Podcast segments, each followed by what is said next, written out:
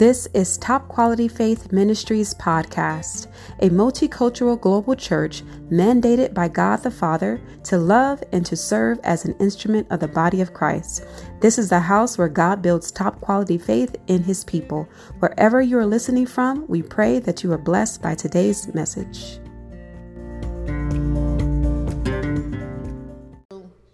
Today's prayer this is going to be a little bit different because God's trying to get a reaction out of you guys. Uh, and to get you guys to a place to where he literally gets you to see yourself. So Paul's going to teach. Come on, Paul.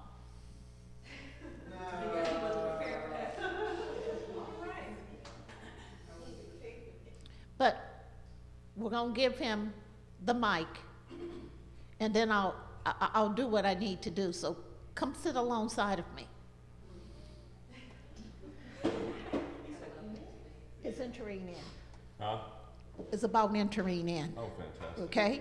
So it's about them entering in and getting to the place where you're supposed to because the Holy Spirit is constantly waiting on you guys. And you guys keep thinking you're waiting on Him. And we got to get in sync with Him, and we have to get out of the waiting mode. And we got to get out of the place where we're moving in a fashion of Martha and Mary. And, and the Holy Spirit began to show me that by literally causing me to see how I operate. And you're constantly hearing Bradley from a perspective saying, Come on up here, come on up here, come on up here. God is waiting over you over here. We're right here. He's right there. He's right here. You don't have to invite him in. He's already in here. He's like you got to engage with him. And and your engagement is where the problem lies. He engages you the way you are. But you engage him in a way that's not conducive for the relationship.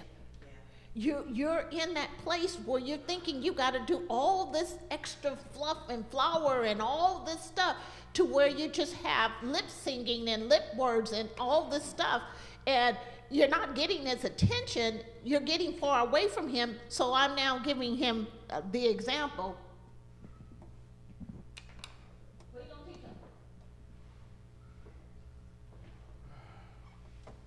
Good morning, church. First and foremost, um, I give honor to Father God this morning, this day, this moment, this second, for just blessing me. Um, I didn't see this coming, but here I am.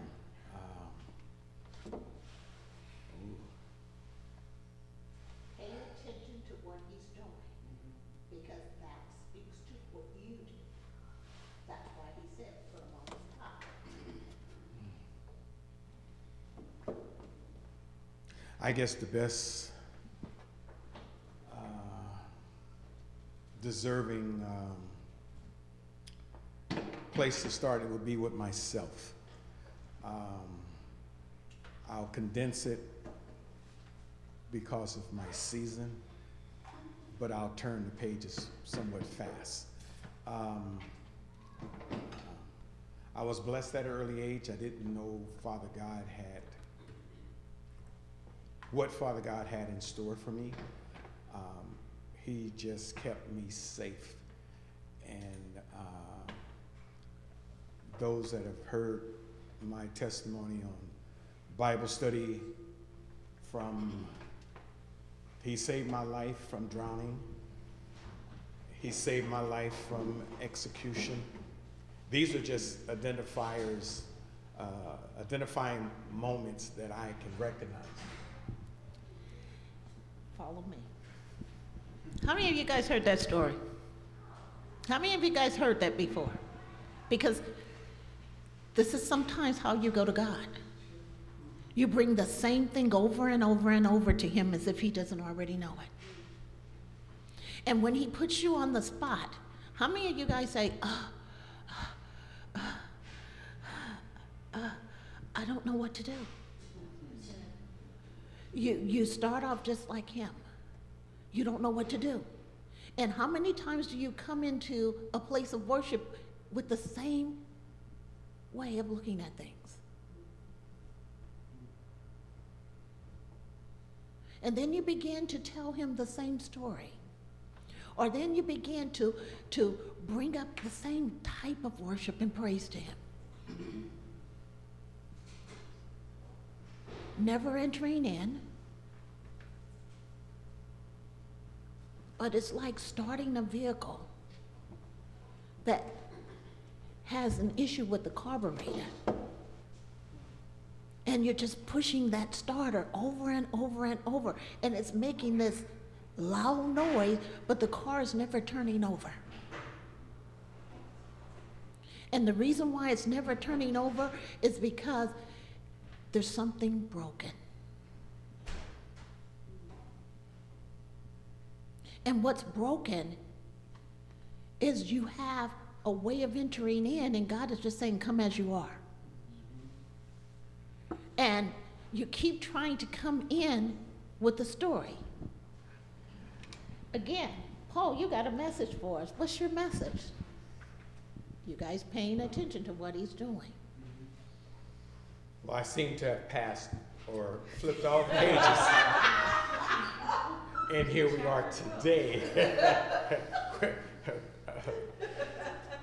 here we are today. It's a matter of uh, just acknowledging the wonderful works that Father God has done in my life, in each and one of our lives, and recognizing that if we're going to live like Christ and be like Christ, then we need to share with others. What He blesses us with is not meant for us to keep it to ourselves, but to share it with others. And with that being said, um, don't be afraid. Don't be hesitant. Don't be bashful. Don't be skeptical because there's nothing wrong. Not picking on you. Not Then- Holy Spirit says, then you become religious with me. Because that was a, some form of a religious stand. Remember, it's about having a conversation with him, and then you begin to talk about what he already, kn- uh, he's done. Do you, how you know how you fill them with filler words? But I want you, the Holy Spirit says, take me to your worship music and how you feel. Didn't you see that? Now you get a different response out of him. Talk to me about your worship music and how you enter in and what do you do? And then in your drive, what does that look like? Can you use your mic? Thank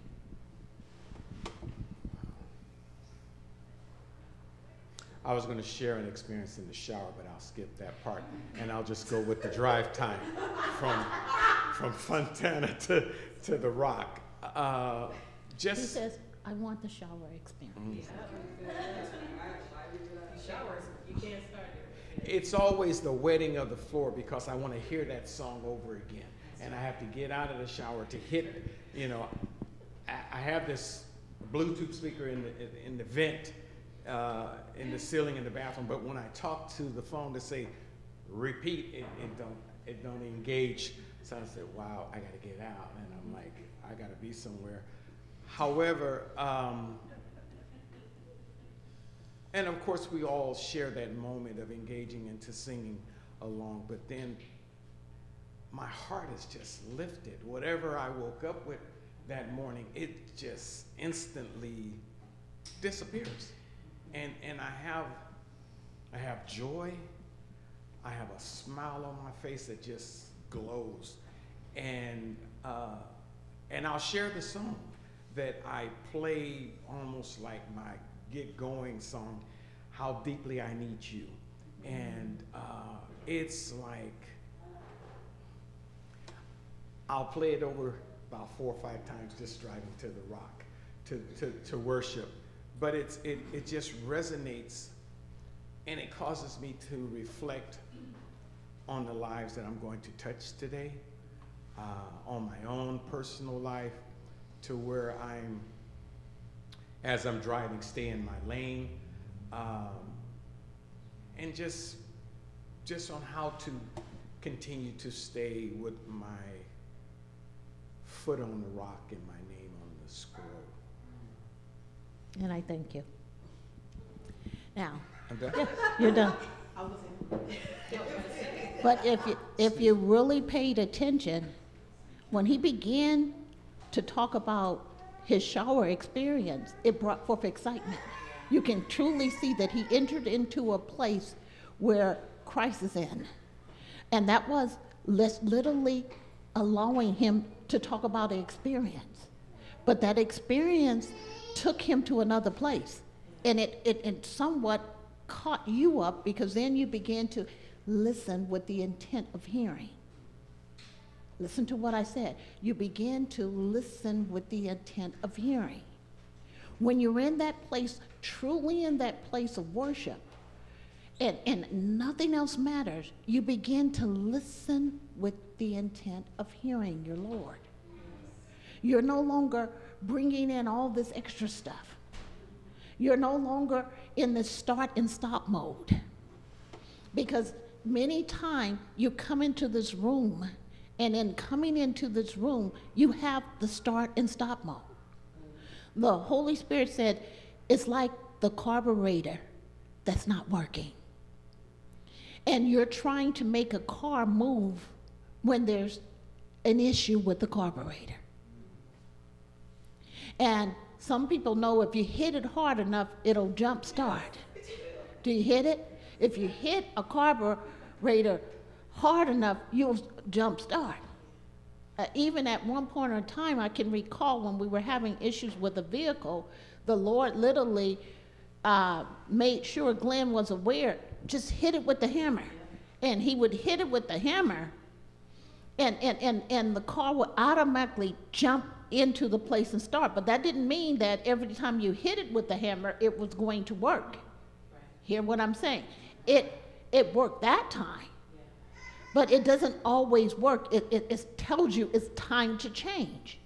And, and in that, you have to get something that's going to sync up and start fasting. But when you do find that relief and you got a new carburetor in that car, immediately you're in that position to whereby you turn on the car and you're thrilled because you know it's going to move. And, and, and the Lord said to bring that up because a lot of times, even in that, you can truly see Mary and Martha it was the custom back in the old days to whereby you would come and sit before the priest's feet to hear the word of God and to understand what he was saying. But our tradition and customs today means people come over our house, we're in preparation mode because we want to put on this grand display for everybody and we want to make sure that everybody is taken care of. And in that place where we're trying to get everybody taken care of, we miss the most important thing, and that is to sit before God. And sometimes when it comes to the things that we're looking to move in God, we want to take care of everything that's on our heart.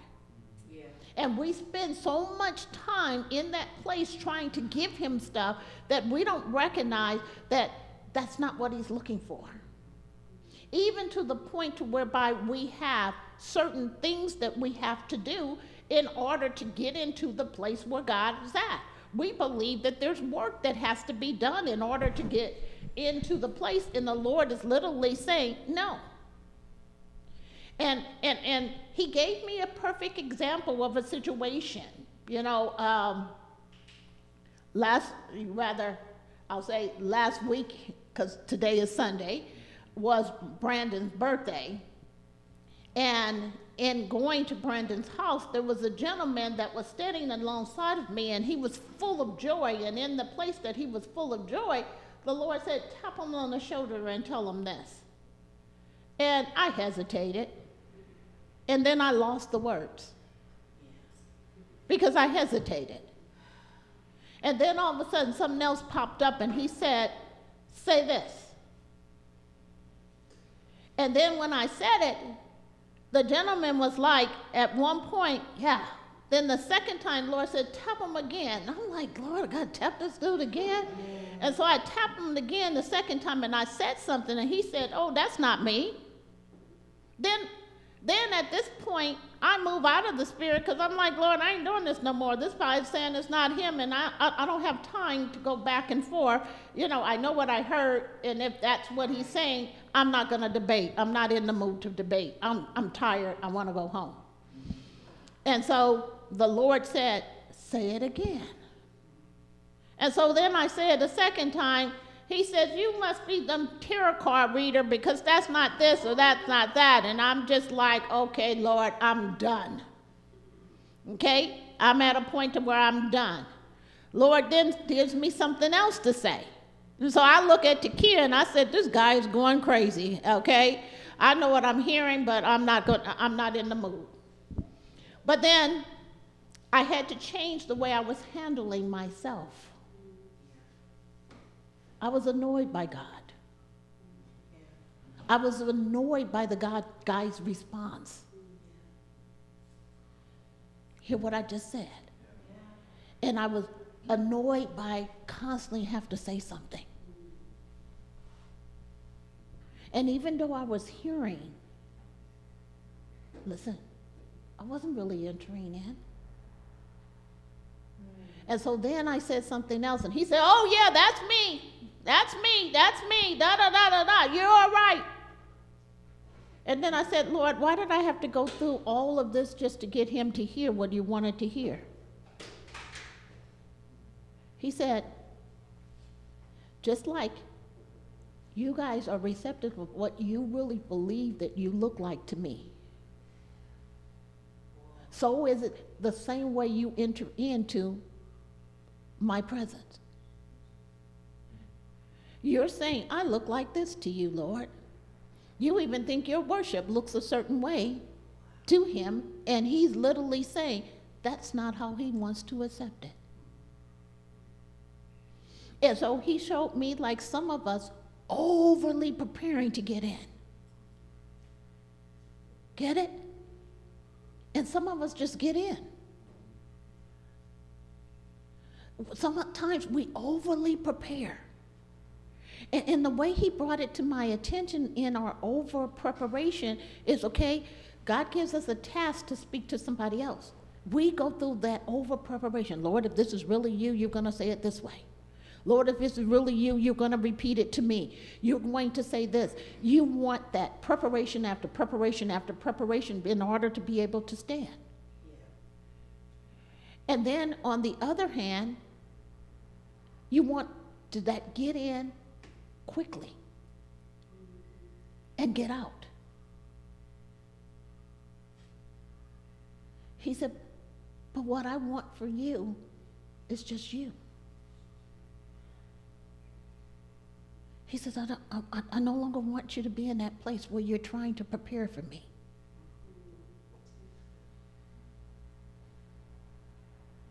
And, and, and I don't want you to be in that place where I got to kick the starter to get you going.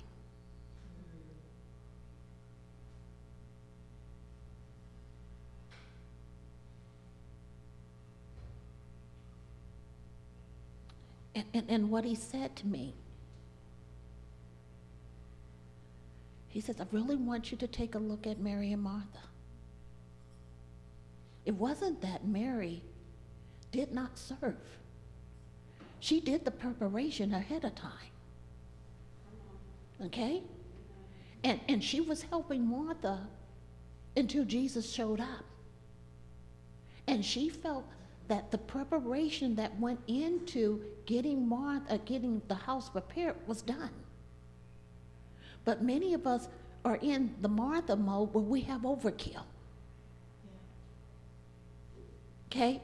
We want to do much more. We're looking around the house because we want to set up the perfect view, and that perfect view may not always be God's view. You guys see that? Because we want all the arrangements in place because we want when people walk in the house to say, ah. And sometimes we want all the arrangements to be set in place because we want to hear God's voice to say, ah.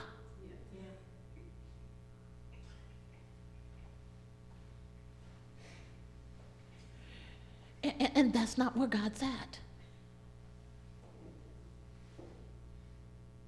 And that's not where you should have your Lord. Even when it comes to doing His work, He should not have to jumpstart you. And you He should not have to tap you on the shoulder over and over and over.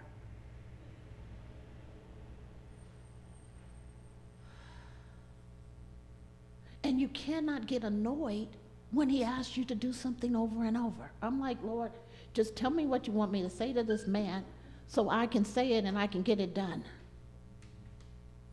But the whole point, he, he made me stop to look at the gentleman. He says, I want you to look at this gentleman and I want you to see this gentleman, but I want you to see yourselves. He said, he was only receptive to something that was great. Uh huh. And if anything was outside of greatness, he said, That's not me. And, and, and that's the way we are with our Lord. We only receptive to great things. And if something outside of being great that God wants to change, we don't want to even open our hearts to receive.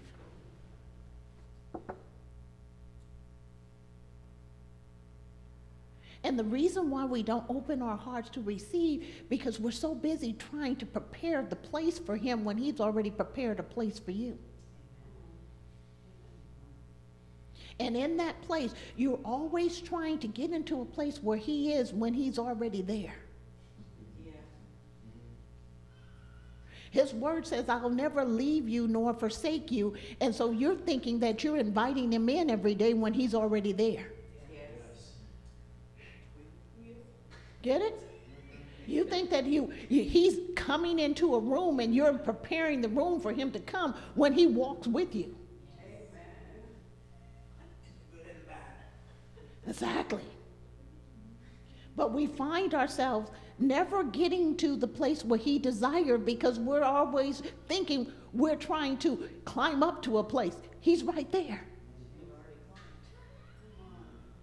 Even to the point that we got to stop singing song, Come in, Lord, because he's already in. That's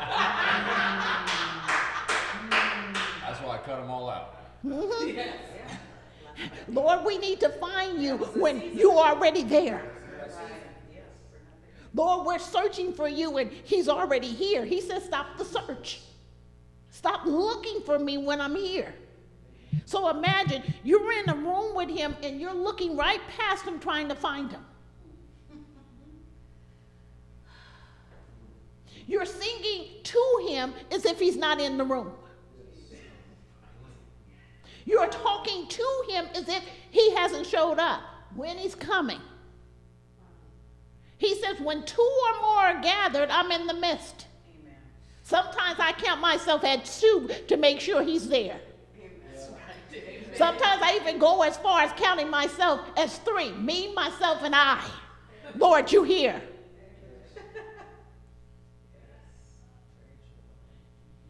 The key here is we spend so much trying to find him when he's already here. You're trying to enter in when he's already here. He says, I'm here. And then he began to talk to me about prayer. You heard that, precious. In prayer, we find ourselves in startup mode. Don't that sound like that carburetor?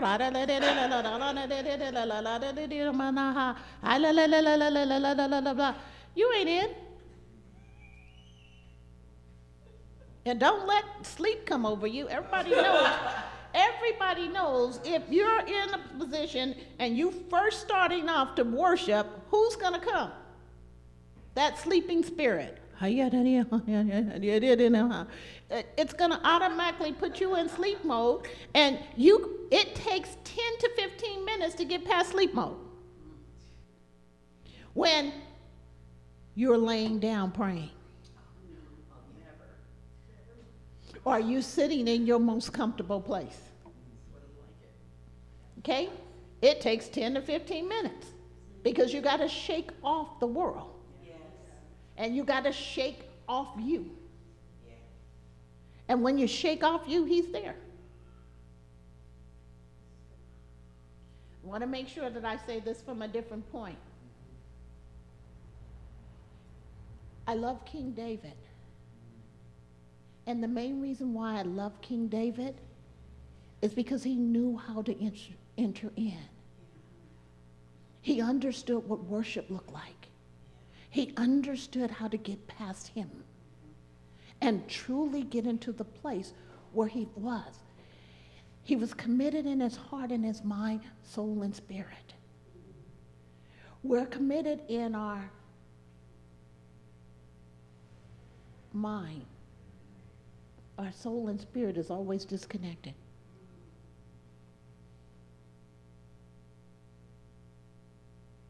My mind wakes up and says, Ooh, it's time to worship.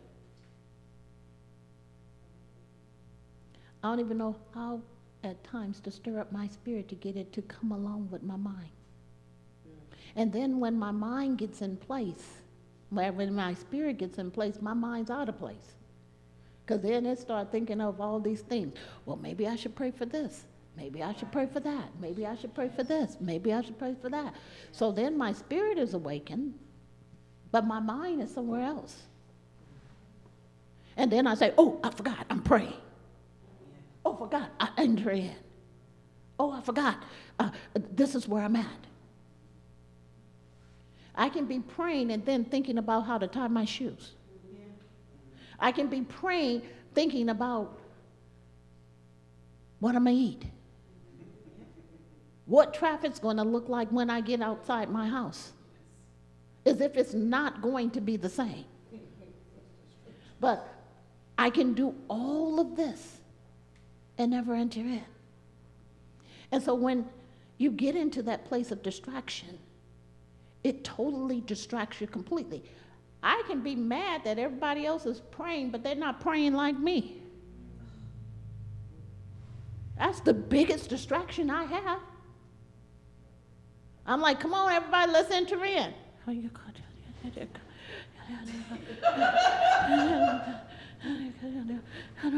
And I'm like, wake up! And I'm like, Lord, where's their voices? Where are they? And as I began to look at scripture and to really look at that, the Holy Spirit was literally speaking to me and saying to me, and I need you guys to hear this.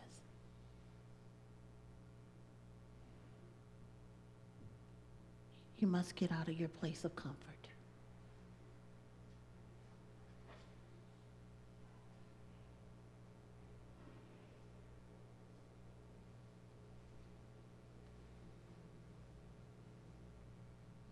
And then when you get out of your place of comfort, start looking at whose attention you're trying to get.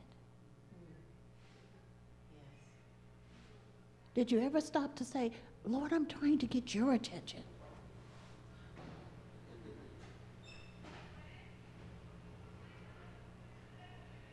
He says, How does it feel when you're in a room of many and you got something to say and everybody ignores your voice. How do you feel? How do you feel? You will keep trying to come in and say something, right? And the group will continue to ignore you. And the more you try to say, the more they're going to literally make you feel like you don't exist. Imagine this is what you're doing to your Lord. So, in your time of entering in, he's trying to say something to you. He's trying to get something to you. He's trying to get you to a place. But you're so busy trying to deliver stuff that you ain't listening. And you know how that feels, right? When you got something to say, even to the point you will raise your hand to, to try to get them to understand wait, wait, wait, wait, I got some wisdom here. And you're not looking to hear it. And the Holy Spirit was literally showing me in this particular place. He's been trying to get you guys to see some things, but he cannot get it to you because you're overanalyzing, overprocessing, overthinking, overpreparing, overdoing everything. You have a way of going into prayer. You have a way of establishing how I enter in with God and all the stuff. And the Lord says, that got to stop. It's too much work. That work should be driving you guys crazy. When he's literally just saying, I'm here. He then reminded me of a situation that was so awesome, but I didn't realize it was awesome.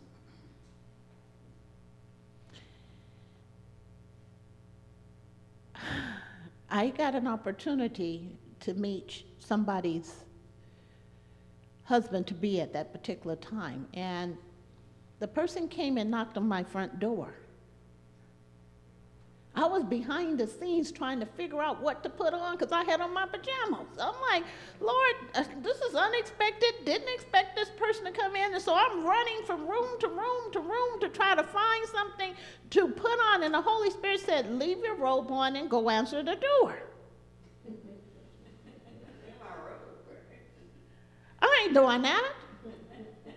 And so then I went back and tried to do it again. And he said, You heard me, leave your robe on and go and answer the door.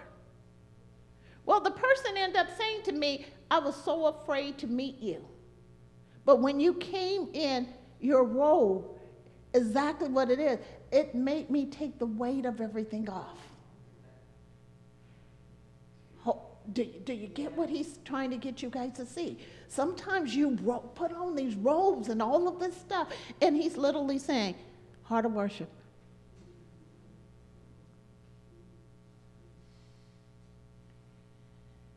What we make it out to be.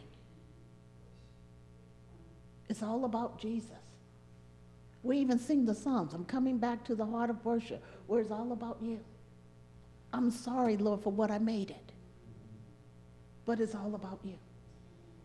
But we made it all about us. And we continue to make it all about us.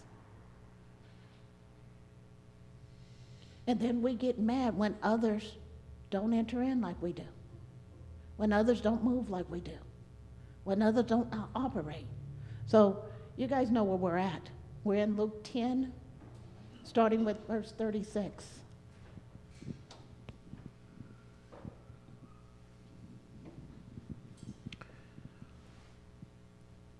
Sorry. Bradley, you can jump in anytime.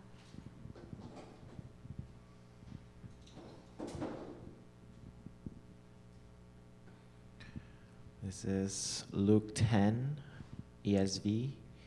Uh, which of these three do you think proved to be the neighbor to the man who fell among the robbers? Are you sure? 38? Mary and Martha. Yeah, 38, yeah. Excuse me. 38. So Luke 10, 38.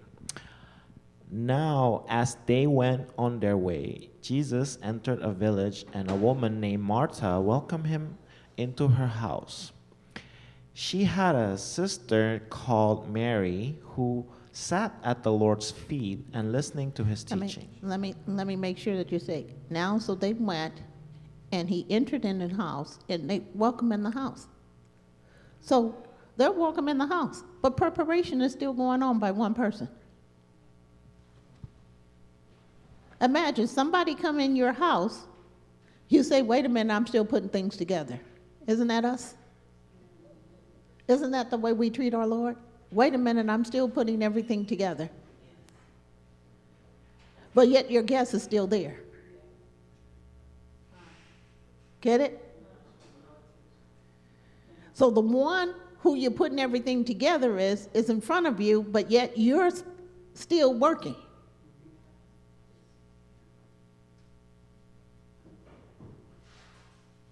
He said, Do you see yourselves? So God has entered into the place where you're at, and you're still putting things together. okay? So you can see clearly when he entered into the house, everything should have stopped. When you enter into the house of the Lord, everything that you're trying to prepare and put together and trying to get him to understand should cease. But instead, we come ready to present. Well, if I get in front of his presence, I'm going to have to ask him these questions. Because that's what, what some of us do. We work to get in front of God to ask him questions. When he's already there, you can ask the questions. So why are you working to ask questions? Better yet, if you would just sit at his feet, he would answer your questions without you presenting them.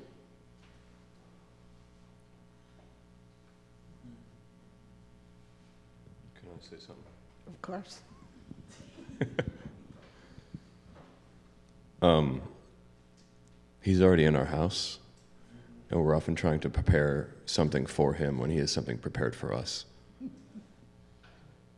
There was a time where I think he had me not pray in the Spirit for probably at least eight months straight, nor read the Word for almost a year, because he wanted me to learn how to get into a relationship not by a formula or a preparation.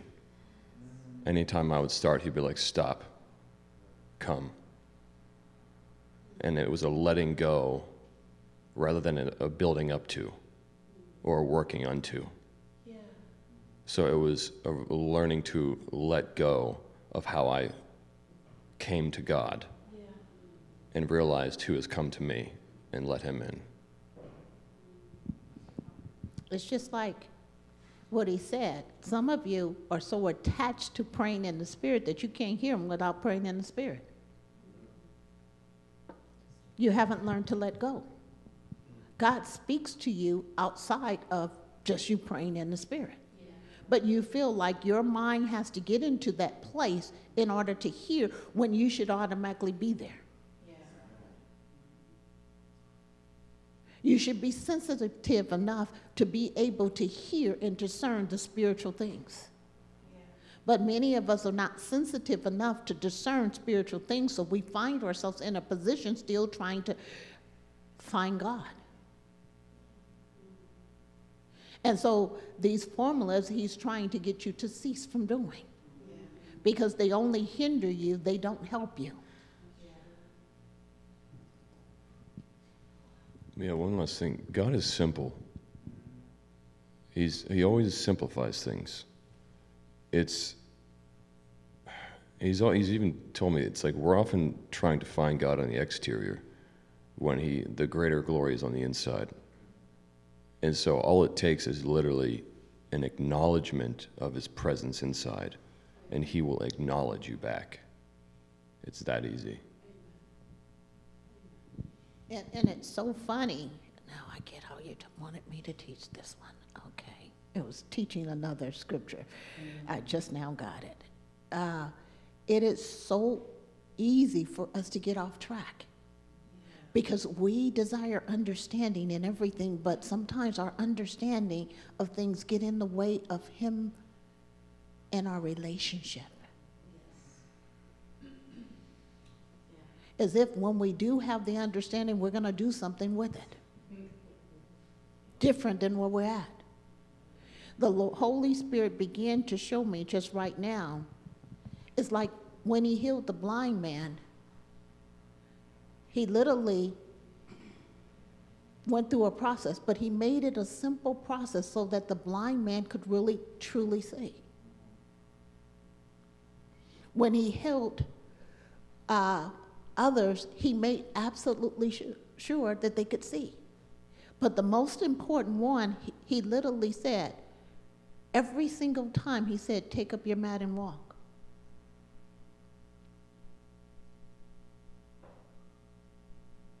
He said, I want you to talk about this process. And taking up your mat and walk.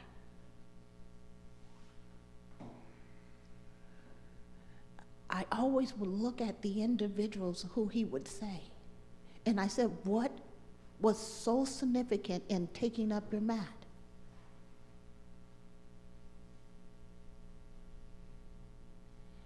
And what he said to me was simple as this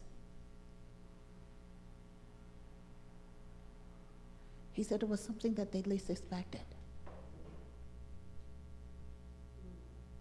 He says it was not only speaking to them, it was speaking to the crowd.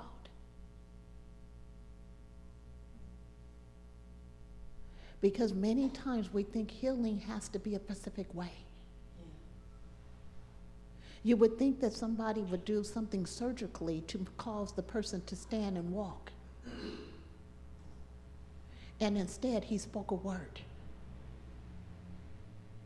And that word basically changed the individual's life because they received it by faith.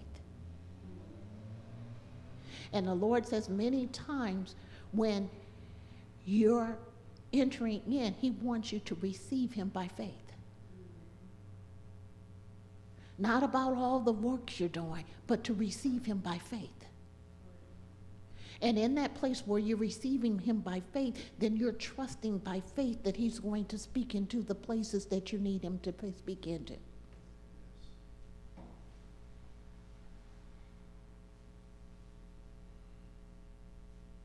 So imagine if he had something much more complicated to say to the man to take up his mat and walk.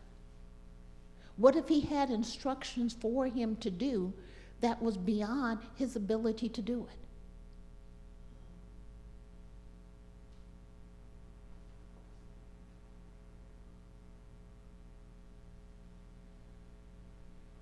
What if he had just said to the man, Stand up?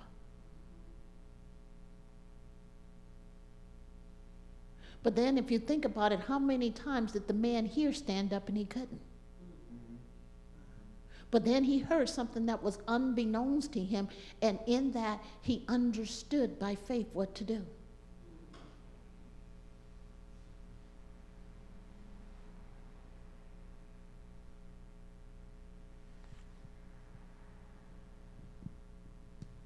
It was actually illegal for him to take up his bed and walk.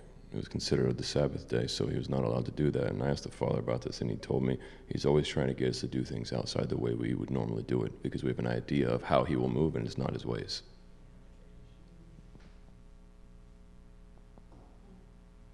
How many of us in our lives have God moved exactly how we thought he would move?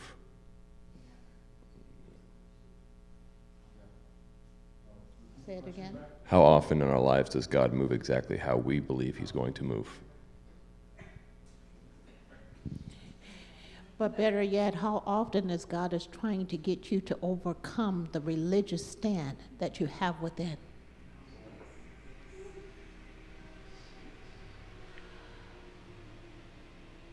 It's like he takes away it, we bring it back. He takes it away, we bring it back. And God is literally trying to get us to basically operate according to him. And so you can clearly see that He's in the room with Mary and Martha. Let's go a little bit further in that scripture. Luke 10, verse 40. But Martha was distracted with much serving, and she went up to him and said, Lord, do you not care that my sister has left me to serve alone? Let me stop you right here. So she was distracted, distracted with much serving, service. But in her distraction, she keep looking at her sister. So she knows every move that her sister is making. She's not focused in on her Lord at all. She's focused in on her sister. And sometimes you guys are so focused in on those around you, how God's moving in their gifting, that you don't even see the gifting of the Lord moving in you. Sometimes you spend all of your time looking at the other person that you don't see the person of God in you. because you have an expectation that they're going to always move, but you don't never see the expectation of God moving through you. And then we will literally say to the Lord, When are you going to move in me? Because we're looking at how they submit and surrender. But you have to find your own submission and your own place of surrendering so that God can begin to flow through you.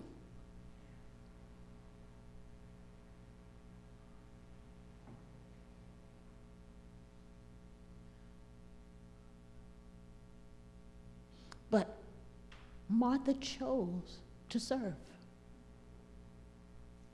Rather that she chose to overextend herself. And many of you choose to overextend yourself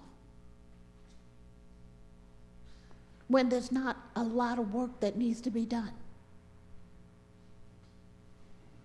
Well, Lord, if nobody else to do it, I got to do it for you.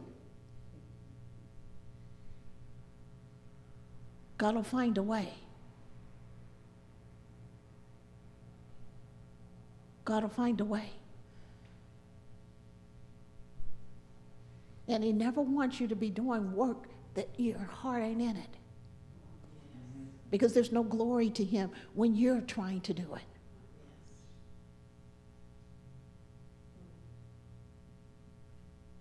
You get into the heavens and you're in that place, and then you look around to see how many people that's in the same place with you, and you automatically take yourself out.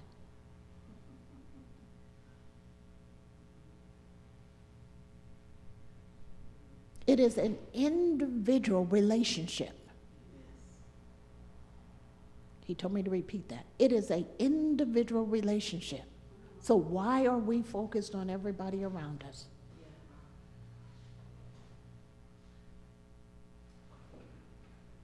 Let's go a little bit further. Uh, continue for verse 40. Um, uh, Wait a minute, I keep hearing the word distraction, distraction, distractions. And then I said, okay, Lord, you we spoke the word three times to me. What are you saying? And why did you say it to me three times?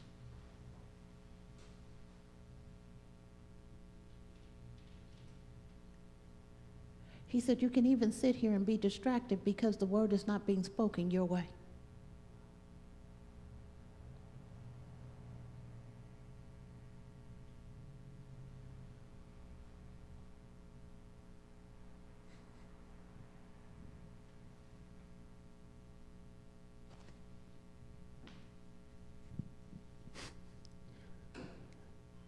When you start going deeper, it'll never be spoken your way.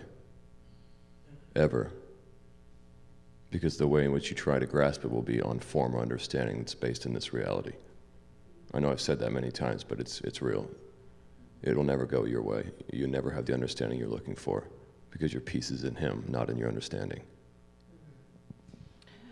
I, I tell you guys about the craziest story, but yet it's so real. And I've shared this with you guys to some extent. You know, I had a great nephew that came into the world. He spent 20 something days here and he's gone. And in spending 20 something days here, he's gone.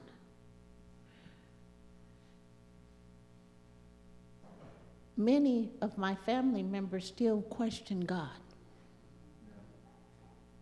But I look at 26 days was the most, or whatever day, 26 or 27, was the most blessed opportunity that we could ever have. And the main reason why it was 20 something days is because he didn't have to be here even then. This was a premature birth.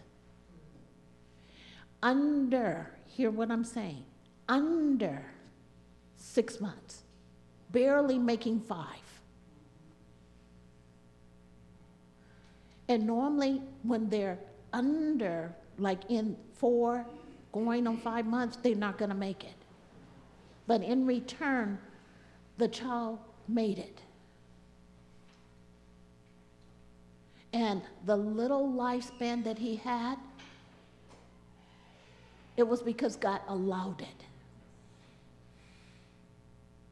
And even though the mother only had the opportunity to hold and cradle her baby in the last part of them breathing, they felt that that was the worst thing that God could ever done. What's wrong with God? Why is the heart of God wrong? Why is it off?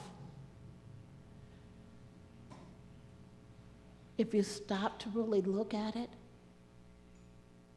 and to really see it from his lens, he gave them an opportunity. And most people don't even have the opportunity to hold somebody that truly, truly was struggling for minutes. And to where I think it's so grateful because she said, I'll never do this again, but you can always say you were a mom. Do you see that? You can always say you were a mom. And so if you choose not to walk down that road, you can always say you was a mom.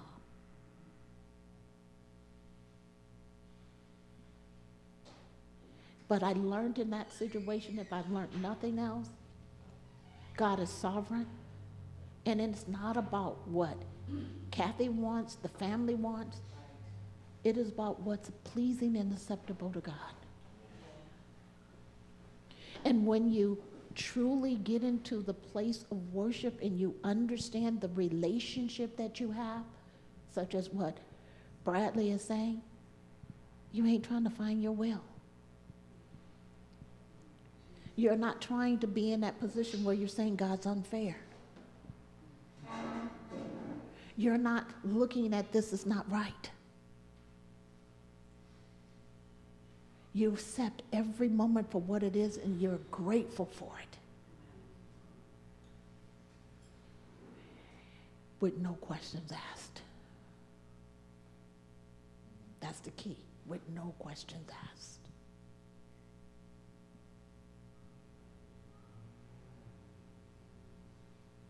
And that's the issue here with Martha. She had questions that she asked. Even to the point she wanted him to make a way that she helped continue to serve. But I love the scripture. It didn't say that Jesus came with a bunch of people. Do you get it? So why was so much service done?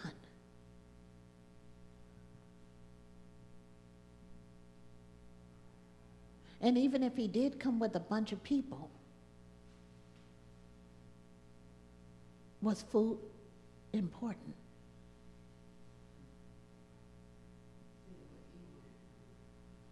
Get it? Because sometimes we look at the things that sustains us more important than him being the one that sustains us. And so when we're entering into that place, we're so busy trying to get the things that sustain us and not realizing that He's the only one that sustains us. And so he says, You're distracted by many things. We are distracted by many things because many times we're in his presence and we're so busy trying to get our agenda that we don't even see his agenda. So if it's not the people around us, it's the stuff that we desire.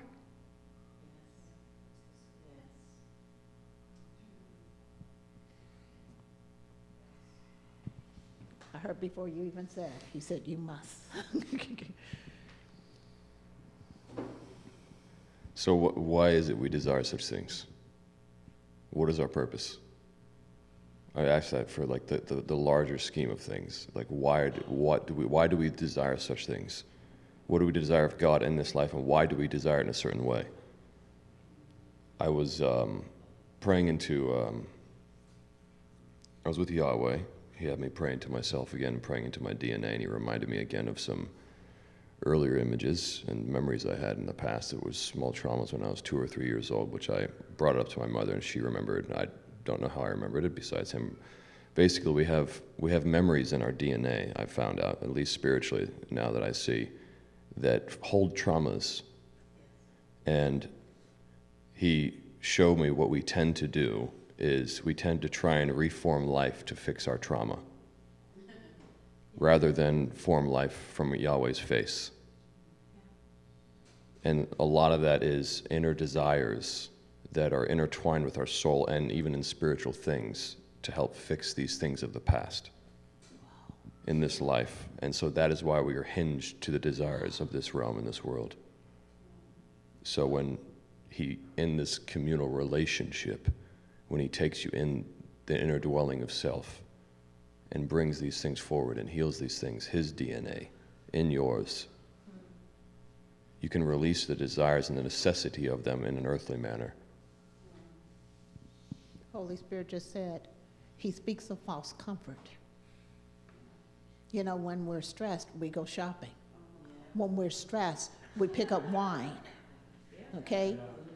Uh, uh, we, we find things that are temporary comfort, and rather than allowing the comforter to comfort us. When we're stressed, we overly prepare. We're trying to present something that doesn't exist. And so he's literally looking for you to see what he's saying here and then really take a different look, take a different stand, walk a little bit different. But also, when you're entering into prayer, you got to get out of the way of you. And you have to get into a place to whereby every time that I'm seeking him, I want to offer and present my best.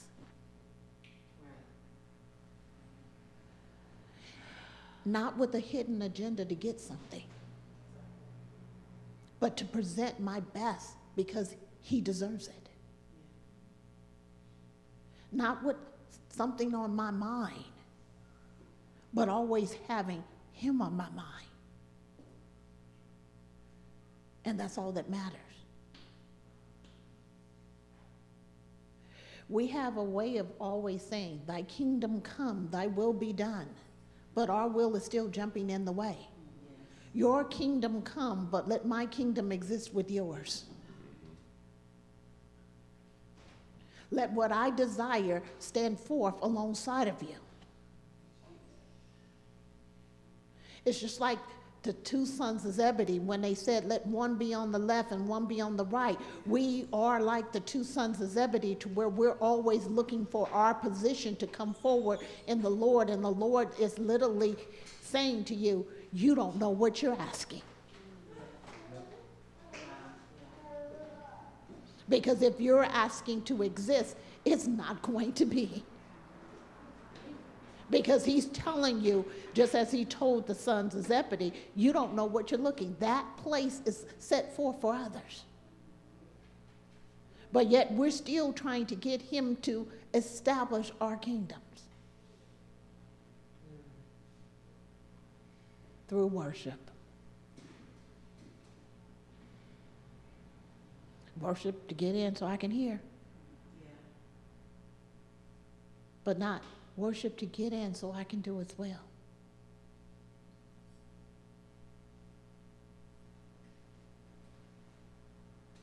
And to do as well is going to do things outside of your comfort zone. And that means to hear things about you that you don't like. Wow. To be able to walk through darkness and be untouched.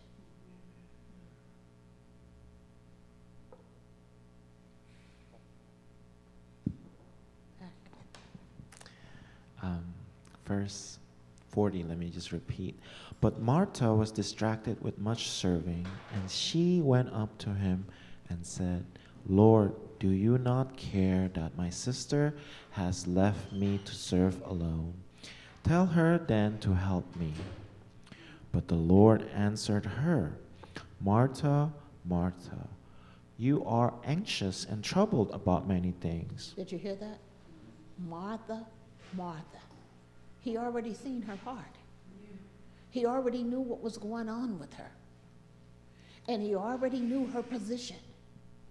She was so anxious and troubled by many things that she couldn't rest. She was so caught up in the things that are around her that she could not sit down. And that's where many of us are when we enter into the house of the Lord. When you walk through this door, you, you're so caught up and you're anxious about many things. You got so much going on. And then you keep hearing Bradley keep saying to you, okay, let that stuff go, let that stuff go. Come on, let that go. Let, bring that in. I hear him every week saying the same thing to you.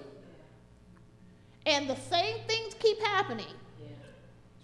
And he keeps saying, God's presence already here, and then we still trying to conjure up, conjure up. That's like conjuring up spirits. Yeah. Oh, you are. Yeah. Because you're bringing in other spirits and you're not bringing in, recognizing the Spirit of God in here. And so we're still trying to fight for our way. Instead of coming in here and literally seeing this is where you're at. And it's not just here, it's at home, it's in your jobs, it's everywhere. You know, don't just make it a part, a part of, okay, only in this place I can find him. That's not true. He's wherever you're at because you belong to him.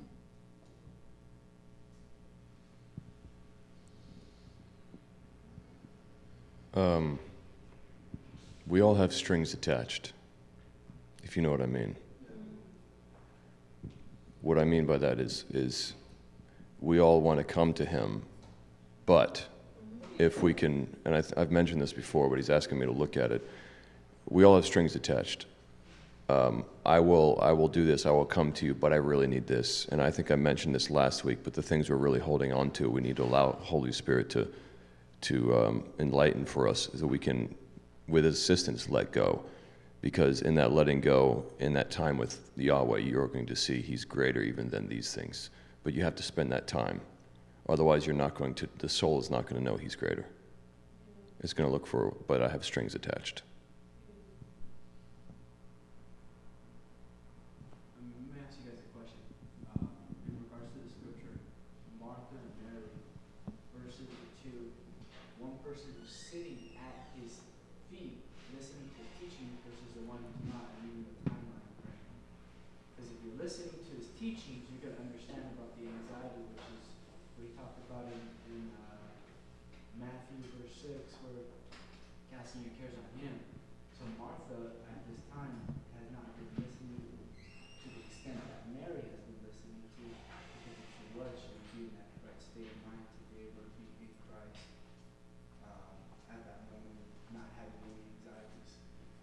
Not a question. That was.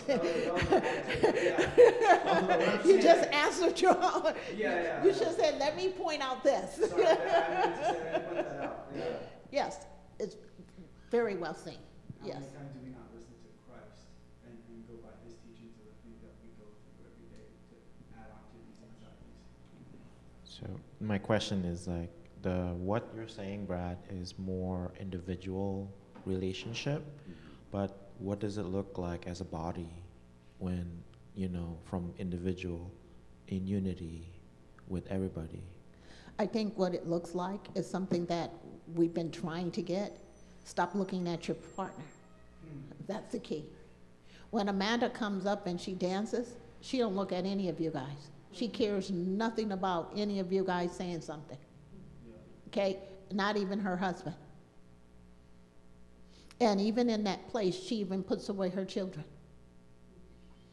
If they even come near, she pushes them away, and they automatically know uh, mom's not to be bothered. And that's the place that we all have to get to, to where we stop worrying about everything around us. There's never been a time where in her worship she hasn't addressed that I'm concerned with what's underneath her going to be exposed, and even if it is, she doesn't care. So she's not caught up in the basic things. She's totally focused on worship. And we know she gets in, right? Because when she gets in, you can see she's so in that it pulls you in. Because people have the ability to pull others in. And a lot of times when you pull others in, that means they're saying, I can't come up, get in alone. And sometimes it's just watching somebody else helps you to enter in. And so in this particular situation, all Mary, Martha had to do was watch Mary and said, oh, this is where I'm going. And that's what the Lord told her, right? He said, look at her. She's found a better thing. Exactly. And so, but he knew that she was already full of cares, full of anxiety. And so many of us come with these cares and anxiety, and we forget this is not about Kathy's kingdom come. Yes. Kathy's will be done. Lord, see to it. It's about, Lord, your kingdom come, your will be done. And it has nothing to do with me.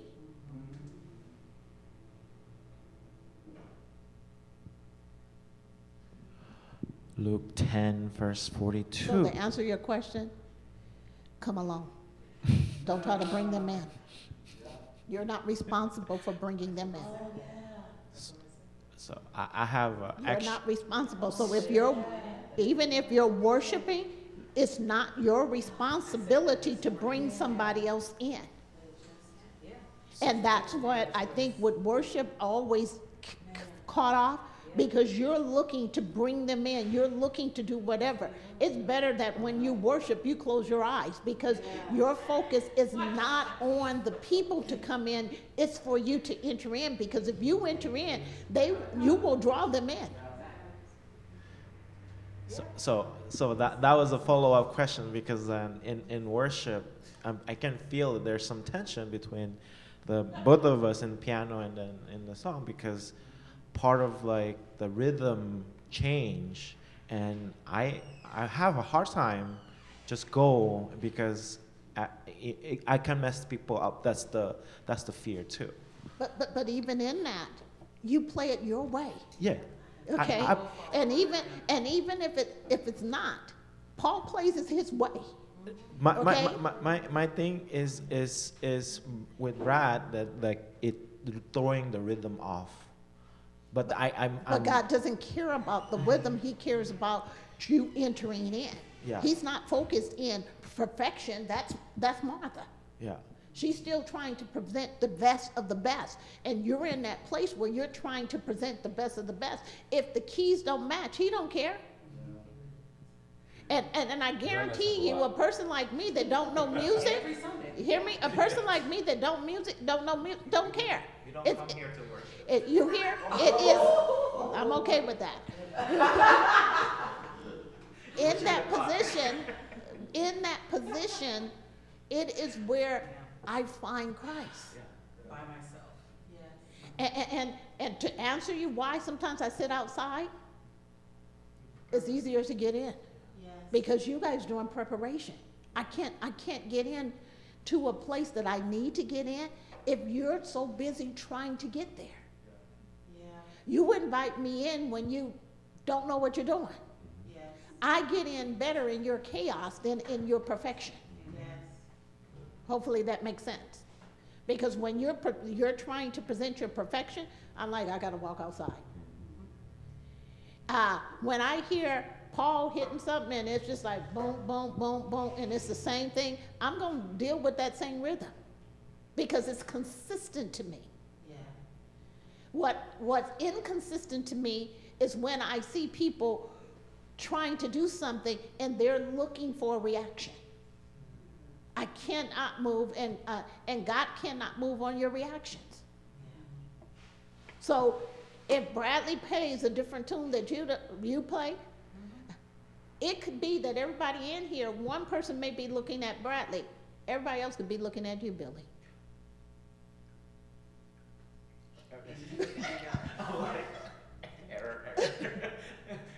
And, and they're not looking at the era, no no no they're looking at your heart of worship. correct I, i'm trying to kind of reconcile everything so that you know all of us in the worship team is also drop that you know drop the performances drop the perfection drop the everything He said, he said, you drop. Don't worry about them. the individual He, he only's telling you to drop it. Don't worry about them dropping it. They'll find the opportunity because he could be speaking to them right now saying, drop it as well. Okay? But he's telling you, don't try to always bring bring it. God will create the order. And I've seen him too many times create the order on his own. You just give your best to him. Okay? You fail to remember Bradley days. Remember, Bradley would get to the keyboard and say, I can't do this. I don't know what to do. But yet he found a way. Remember the days he says, I don't know how to play, but I'll try. And God made a way because he consistently came back. And that's all that matters. Just consistently come back and give your best to him. You're playing to the maker. That's it. So you're David.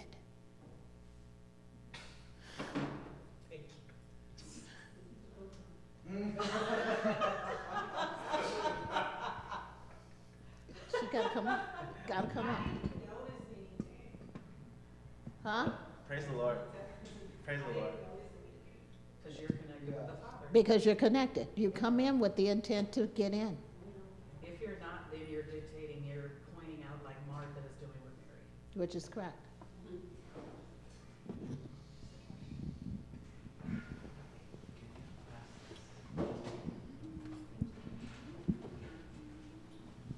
I appreciate you using me as an example because, and I had to hesitate to ask this question, and the Lord said, ask it. What if you feel like the best you offer is still insufficient, and that is where performance is stemming from? Then you're in the kingdom. Because the best you offer is insufficient to God.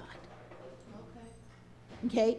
You're going to feel because you really feel like you want to offer Him more, but that is your best. We will always feel insufficient.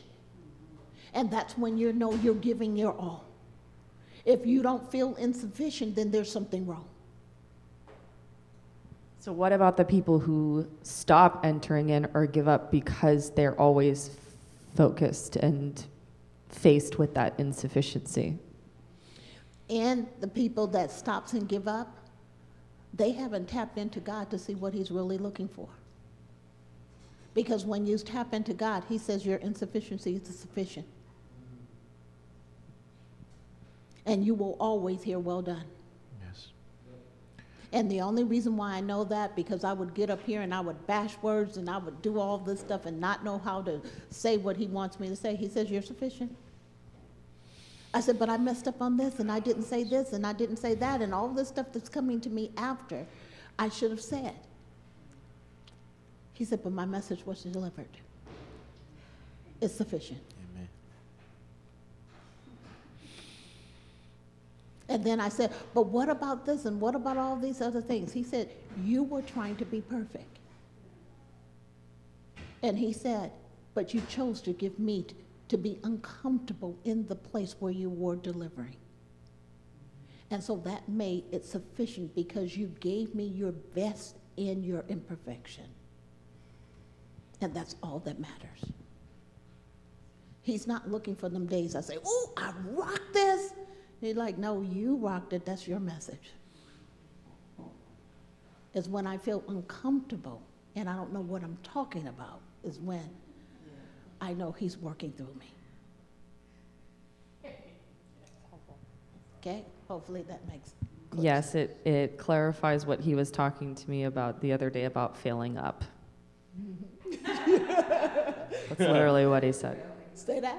Failing up. So when you fail, you've progressed. I, I'm still am grappling that. yeah. Yeah. But if you stop to imagine the disciples going out, and they went out two by two, and they didn't know the heck what to do. He just gave them instructions and power and literally told them to go to these houses and do this and do that and do that. And they went out two by two and they came back with these great reports. They didn't know what they were doing. There was no instructions. There was no instruction. They just was told not to take something with them. And to eat in whatever place they end up resting. And whether they gave them a lot of food or very little, it was sufficient for them. And so in that place, they had to learn to be uncomfortable. And we have to learn to be uncomfortable. But we want to be comfortable people serving God. That's not our walk.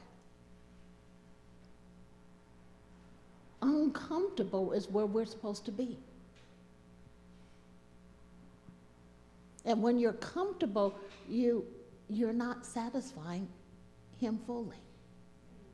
And that's the part of worship we got to get out of that comfortable. Uncomfortable is to whereby, gosh, I did some weird things today in worship. That's uncomfortable. So hear what the Spirit of the Lord is saying. I think we forget um, the Father's pleasure over us. Honestly, I really think this entire church, we work so hard to get to somewhere with Him because we don't know how pleased He is with us. And even in your question of sufficiency, how do you measure your sufficiency? And by what measure are you measuring it? Are we measuring it by the world's measurement or by our own soul and what we think is measurably sufficient to Him? But in our sufficiency, He is full sufficient. In our weakness, He is powerful. So I would ask, by what measure are we measuring our sufficiency unto Him? I think really quick, I think we don't know what that is. I don't know what that is, and so It's here. that's why we look at other people. It's here in the scripture 42. Luke 10:42 But one thing is necessary Mary has chosen the good portion which will not be taken away from her So, what was that one thing that's necessary? What did Mary choose? Okay, so, so she chose to rest at his feet. So that's the only thing that's necessary. It's not all this performance that you're thinking is necessary. It's not all this performance that you're thinking is necessary. yes It's when you get to the feet of God, you stay there. When you get into position, you stay there. You don't get out of position and try to do more. You don't get out of position and try to bring others in. You stay there. And the problem is we get out of position because we're trying to bring everybody up. That's not your job. He knows how to bring people in. If he brought them to the fold, then he definitely know how to get them to a place of worship. But we strive to try to help others. That's not your job. That's not what God is calling you to do.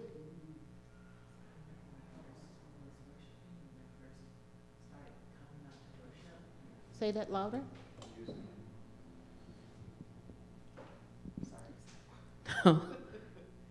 I'm really thankful to hear this because I remember, well, first of all, like nobody knew anything about uh, my worship or what it sounded like. And then when I came back and I was worshiping, I didn't want to get up there because I because I didn't want the responsibility of it. It didn't look like it wasn't. It didn't represent freedom to me. And then when I was up worshiping, then it was like, Shalee, you're gone. You have to come back. You have to see the people. You have to, you can't leave the people. You can't leave the people. And so it started to even shift how I worshiped. I couldn't be free anymore. I couldn't really do what, it just really shifted a lot of stuff for me. But even now, everyone's mature enough to get in on their own. When everybody gets in on their own, you're going to find you're not going to need that choir Yeah, exactly. because everybody is a choir themselves. Yes. and everybody begin to worship. If you've ever been in an arena where true worship is going on, the center focus on those who are on stage shifts, and everybody begins to focus in on Christ. And so it's no longer about the musicians, it's about everybody presenting their very best to the Lord. And so you pull away from the stage, and if you ever look at somebody filming, the arena, they pull away from the person who's up front and they begin to focus in on the crowd because the crowd is where the worship is really at. They're no longer focused in on, oh, this group of people that are up there. And you focus in on the group of people that are on stage because the crowd has not been affected by it. But when the crowd is affected by the worship because the people let go, then everybody lets go. And the song and the instrument doesn't even sound the same.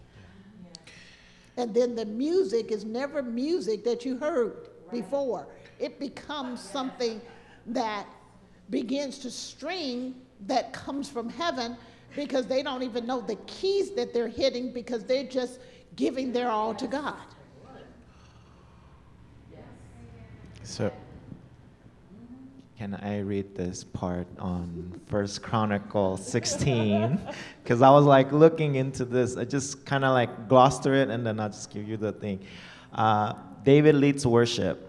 Chronicle six, one Chronicle, First Chronicle 16. They brought the ark of God and put it in the middle of the tent David had pitched for it. Then they offer burnt sacrifice and peace offering before God. When David finished offering burnt sacrifice and peace offering, he pronounced a blessing over the people in the Lord's name. And number three is the, the instruction. He then handed out to each Israelite, man and woman, a loaf of bread, a date cake, and a raisin cake.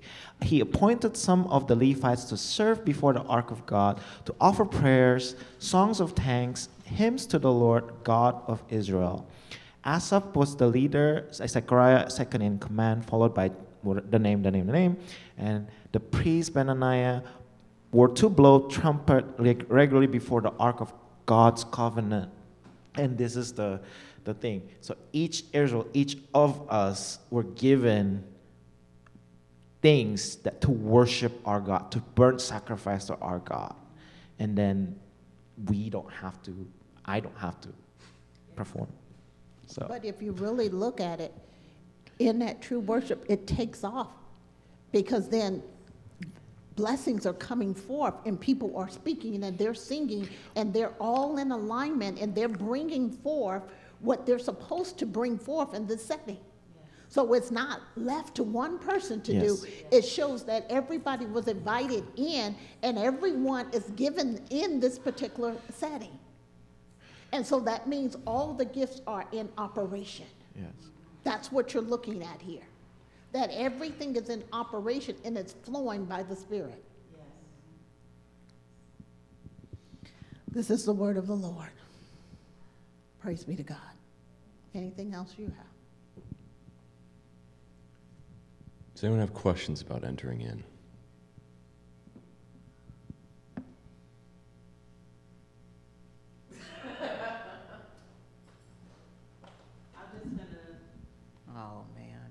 Fine. I'm trying to, I hope this comes out as a question.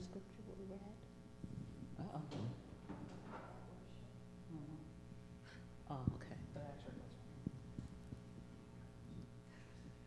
I don't know if I have a question, maybe, okay, I don't know, whatever.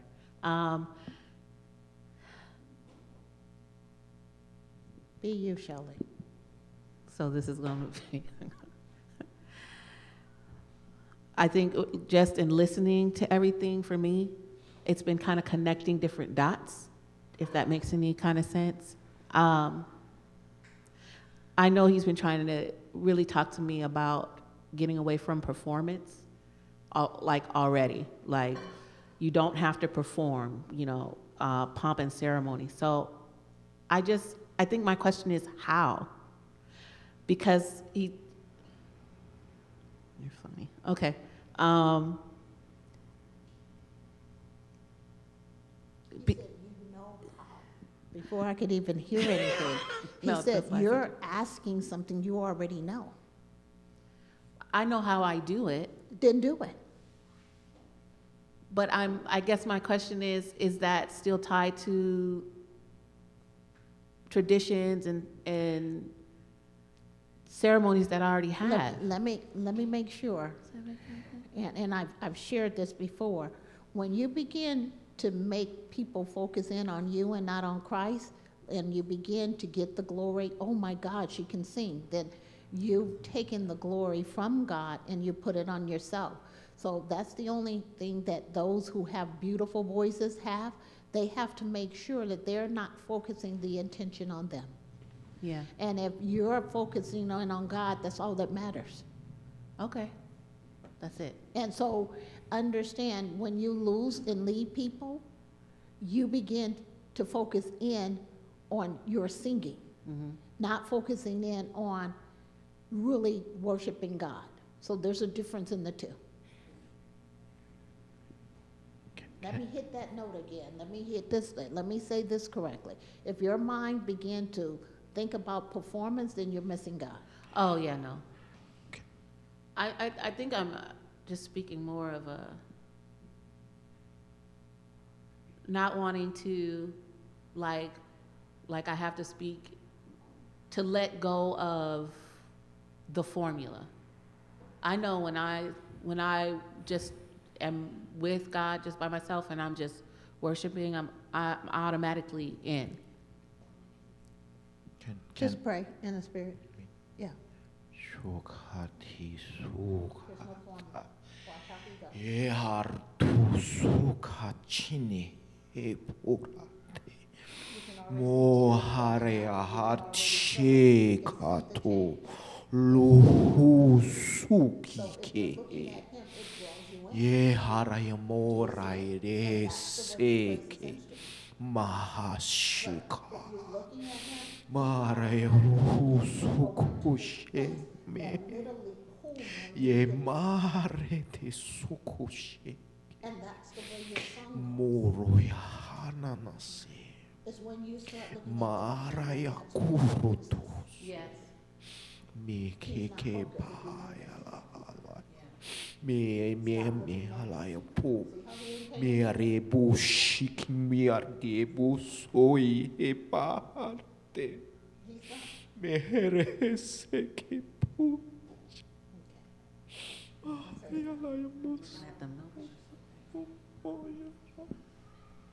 Praise God. I get to ask the embarrassing questions. Lord wants me to ask this one. Because it's about me, but it's not just about me, and I might be the, the first to admit it. What if you have two young kids and you're pregnant with a third, and you're supposed to be getting 16 hours of sleep a day, and you're really getting about eight already, and you're also working to secure your next job, and so you're out hunting for that? and then you have to prepare food the next minute. Um, you have a free time in the evening on the table. So, how do I give my best to the Lord in those situations when I am just overwhelmed in my day to day? You've already given your best. That's all that matters. In all the places that you have been walking, you literally have brought him into the places. He knows your state. That's why even in scripture, when one of the servant had family, he wanted to make sure that they basically gave the attention that is necessary to the family. God knows what we have to contend with, and He's not saying, no, put me first over that. He's literally saying, I understand, and you're still bringing me in. And so when we are in a lack of peace in those situations because we feel like we're missing God or we have not had the time to really bring him into everything or really go to third heaven and get all of this revelation, what would be the the comfort that myself and others can rest in even if we calm feel my spirit. Mhm. I would look for psalms in the word that will calm me down to recognize that uh, as David was in battle, he still chose to come into a place of rest. And so you have to basically get to that place of rest. A lot of times I go to the book of Psalms because it brings forth that rest for me, but it may be different for you. You say, Lord, where do my rest lie? And he will bring you to that place of rest. There's no formula for this because each person rests differently. Okay? And sometimes a lot of action is rest for people. Sometimes doing what Martha does is considered to be rest for people. So it really have to find out what that looks like. So, correct me if I'm wrong, Pastor. So, in my, in the reading, it's not the actions of Martha or Mary, right? It's it's the it's the distraction of Lord. You know, I Martha chose to serve, Mary chose to rest, right? And the the correction is when Martha asked the Lord to redirect Mary to to help her. That's correct, correct? Okay, so it's the chosen because like I, I'm hearing Shali and I'm hearing um, you choose your time to worship God in your your time, and as long as you're not distracted, as long we're not distracted, the chosen part is is the the the action, correct? What, what Mar- Martha is asking Lord is, tell Mary to get out of the position she's gotten into and get into a- the position she's in. God will not do it. Who, who would want to get, tell somebody, get out the presence of God? God won't do it because he desires you to be in his presence. Um, this message has been such a blessing because it's like answering so many questions. I was literally asking the Lord yesterday about works because I know that that's something that I struggle with. And it's like this message is maturing me even as I'm listening to it. And uh, it's just screaming out rest. And the scripture that the Lord has been like putting in front of me is um, in Hebrews. If I can just read a, a little bit of it. Um, it's Hebrews 3, and it says, uh, warning against unbelief. It says, As the Holy Spirit says, Today, if you hear his voice, do not harden your hearts, as you did in the rebellion during the time of testing in the wilderness, where your ancestors tested and tried me. Though for 40 years they saw what I did. That is why I was angry with the generation. I said, Their hearts are always going astray and they have not known my ways. So I declare an oath in my anger. They shall never enter my rest. See to it, brothers and sisters, that none of you has a sinful, un- unbelieving heart that turns away from the living God, but encourage one another daily as long as it is called today, so that none of you may be hardened by sin's deceitfulness. We have come to share in Christ, if indeed we hold our original conviction firmly to the very end. And as it just been said, today, if you hear his voice, do not harden your hearts as you did in the rebellion. So, who were they who heard and, um, and rebelled? Were they not all those Moses led from out of Egypt? And with whom was he angry for 40 years? Was it not with those who sinned, whose bodies perished in the wilderness? And to whom did God swear that they were never enter his rest, if not to those who disobeyed? So we see that they were not able to enter because of their unbelief. And it's like the Lord is bringing me back to what Bradley said in the beginning, which was it's so simple. It's the glory of God on the inside of us. That's the greater glory. It's not our works, you know? And um, literally is the simple acknowledgement that the Lord is with us, He's dwelling in us. And that simple acknowledgement is all the Father's asking for. So if that's something that we're doing out of works or something that we're doing by resting, that's the greater glory that we are really searching for from God is just the fact that, Lord, you're with us and we can rest in that. And we can rest in the fact that it's already complete. like everything that God has said, done, it's just, it's finished. And we can just simply rest in that, let our hearts rest in that truth. When we rest, we enter in. When we rest, we enter in, not by works, not by anything that we're doing, because that's the unbelief that God may not have completed something and He may not have made me perfect enough and He may not have, you know, approved of me in this thing. That's the unbelief. But God just says, no, it's done, it's finished. Just rest and acknowledge me. I'm with you right now. May I Praise piggyback on that really quick? Hebrews 4 says we do not enter rest because of unbelief. But then it goes on to say, For the works were finished from the foundation of all things. So there are no more works that we can work to enter his rest. It's just acknowledgement and belief. The works were finished from the foundation.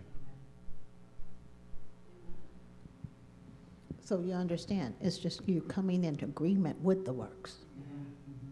That's all you're doing is coming in agreement with what's already been done. And where we get out of agreement because we want what we want done, but it's already done. You know, like the child was already gone. It was the finishing work of God. He gave us an opportunity to look at what greatness He created in her. And it was done. It's unfair for us to basically say, oh no, our will. We always ask that His perfect will be done, and that's it. It's done. And so we're grateful to have seen and have touched the thing that God created. That's all we can look at and praise God in the midst of that. Trying to close this again, if I can get this closed. yes. Just the part that says about how we, yes. So I'm reading 1 John 4, verse 1. Dear friends, do not believe every spirit, but test the spirits to see whether they are from God, because many false prophets have gone out into the world. The commentary of breakdown. Oh. Really looking for. Okay, I didn't know that. Now I gotta get that. Yeah, Because it's not about testing the spirit, it's about, you know, as we enter into the place that God is calling for us to enter in, if you can truly understand, wow, you can help me on this one. As I enter into the place of God and as I mature in Him, I'm no longer in that place where there's a lot of noise. And the best way God showed me this, he, he, he's funny the way he shows me stuff. He literally showed me me when I know I truly entered in. He showed me a nightclub and everything popping, okay? Everybody dancing, everybody popping, and I mean, it's like you got the greatest song and everybody's jumping up and down. But all the way in the back of the room, past all the dancing and all the stuff that you can imagine, he's sitting at a table, VIP. chilling. And he's literally saying, Come from there. So you dancing and you just walk until you get to the back of that room. And then when you get into the back of that room, you sit at the seat and you're like, Oh God, all this stuff is no more. None of this stuff matters. None of this stuff exists. And then you go and you sit at this table with him, and all that stuff is drowned out. But some of us like to be in that club mode where everything's popping, everything's going, and we want to hear everything that's going on. God still speaks, but it's harder to hear in the midst of that. But if you would take your worship all the way to the back, you'll find the Maker is sitting there waiting on you at all costs. And that's the way he showed me what true worship really looks like is when you get past all the noise in you. And so I want to make sure that we all got that club experience going on on the inside of us. and that club experience is what God is literally trying to get you to drown out. And to get into that place where it's no longer popping, rocking, and rolling. but he's sitting at the table and you know that you have a seat next to him. Now I think I can close it with that. In the secret place of the Most High, nothing else can come in without permission. Exactly. A lot of our distractions are actually spirits I can see in the atmosphere right now. Distracting spirits. Only the part that says what worship look like. Okay.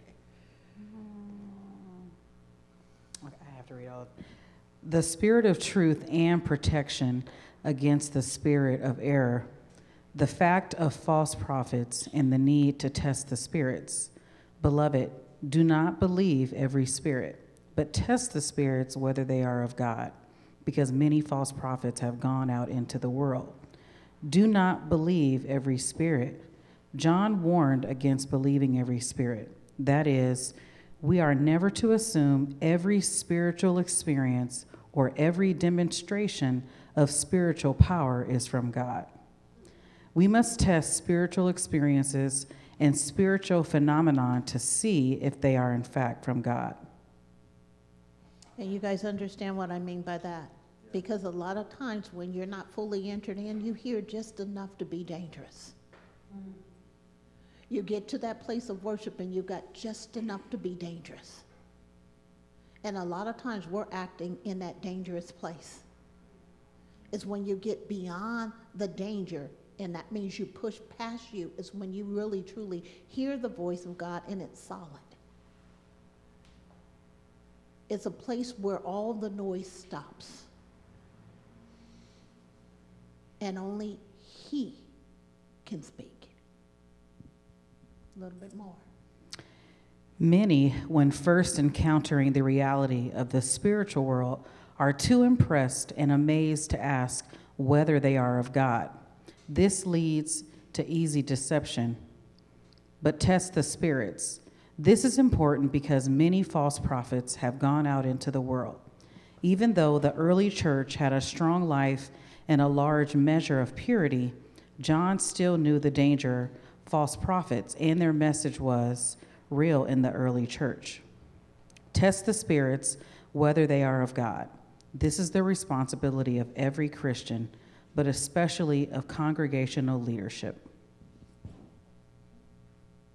So it's so important that you guys pay attention. So as you're worshiping, you know, test what you're hearing. And how do you test? All of you guys should know that by now. How do you test? Identify yourself. Who's speaking?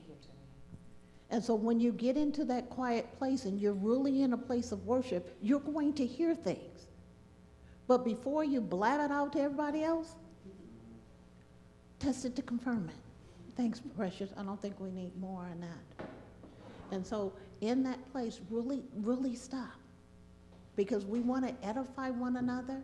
And in that place, we want to edify one another. We want to make sure that it's rightfully God. Hear what the Spirit of the Lord says to you today. He's saying, Come as you are. Come as you are. And he says, And I'll do the rest. This is the word of the Lord. Praise be to God. Amen.